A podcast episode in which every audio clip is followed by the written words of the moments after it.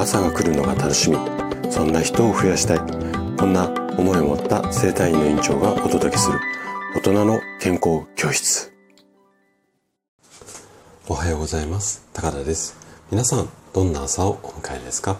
今朝もね元気で心地よいそんな朝だったら嬉しいです。さて今日もね腸活シリーズをお届けしていくんですが今日はね綺麗な腸内を目指すならオリーブオイル。こんなテーマでお話ししていきます。でオリーブオイルっていうのは排便を促す。オレイン酸だとか食物繊維が含まれていてとてもね健康に良い油なんですよね。でそんなオリーブオイルのメリットについて今日は詳しくお話をしていきます。でオリーブオイルねなんとなく体にいいなっていうふうにこう感じている方も多いと思うんですがこれなんでいいのか？この辺りをね今日深掘りをしていきますので是非最後まで楽しんで聞いていただけたら嬉しいです。じゃあね早速ここから本題に入っていきましょう。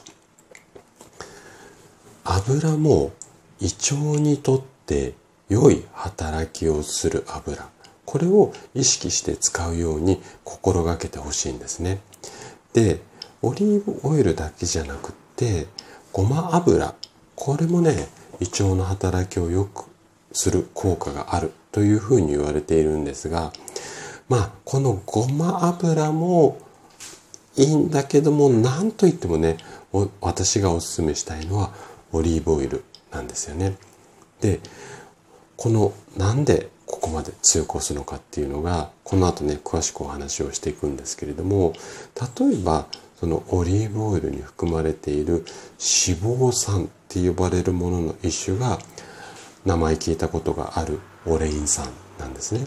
でこのオレイン酸っていうのは腸を刺激して排便を促すので便秘の改善に効果的なんですよ。で便秘の改善だけではなくて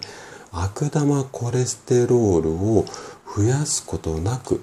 オレイン酸の働きで善玉コレステロールのみを増やしてくれる、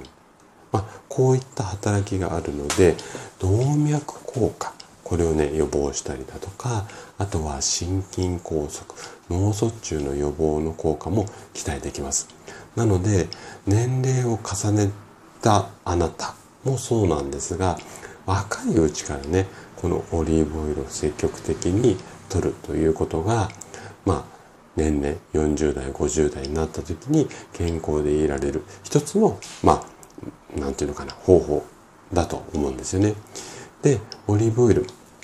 例えばスープに加えたりあとね意外と患者さんにおすすめしていてあの評判いいのが納豆にねちょろっとこう垂らす。こんな形であの食べると意外とね美味しいですっていうか言われる患者さんがいらっしゃいますので、まあ、こういったいろんな工夫をねあのしながら積極的に食べていきたい。これがオリーブオイルなんですよね。でこのオリーブオイル以外で体にいい油これもねちょっと紹介していこうかなというふうに思うんですがこれがまず一つがナッツの油。豆類ですね。このナッツの油とあとはお魚の油です。でナッツの油についてはアメリカの研究機関からこんなデータが発表されています。週に7回以上ナッツ類を食べる人は死亡率が20%低くなる、うん、こんなデータなんですね。なので小腹が空いた時にはお腹や健康に良くない油がたっぷり入っているスナック菓子ではなくってナッツ類を食べるようにすると腸の働きが良くなって健康になります。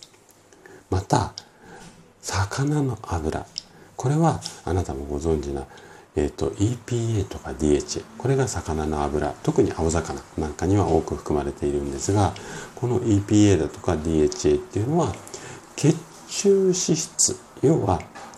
脂肪あ血の中のいらない油ですよね。これをできるだけこう薄めるっていうか改善してで血管に関わる病気いわゆる心筋梗塞とか脳梗塞この辺り要は血管に関わる病気って意外と大きな病気に絡んできますのでこういったうん命に関わるような病気を防いだりだとかあとは脳の情報伝達をスムーズにする効果。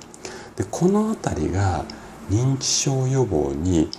効果があるんじゃないのかっていうような研究が今すごく進んでいます。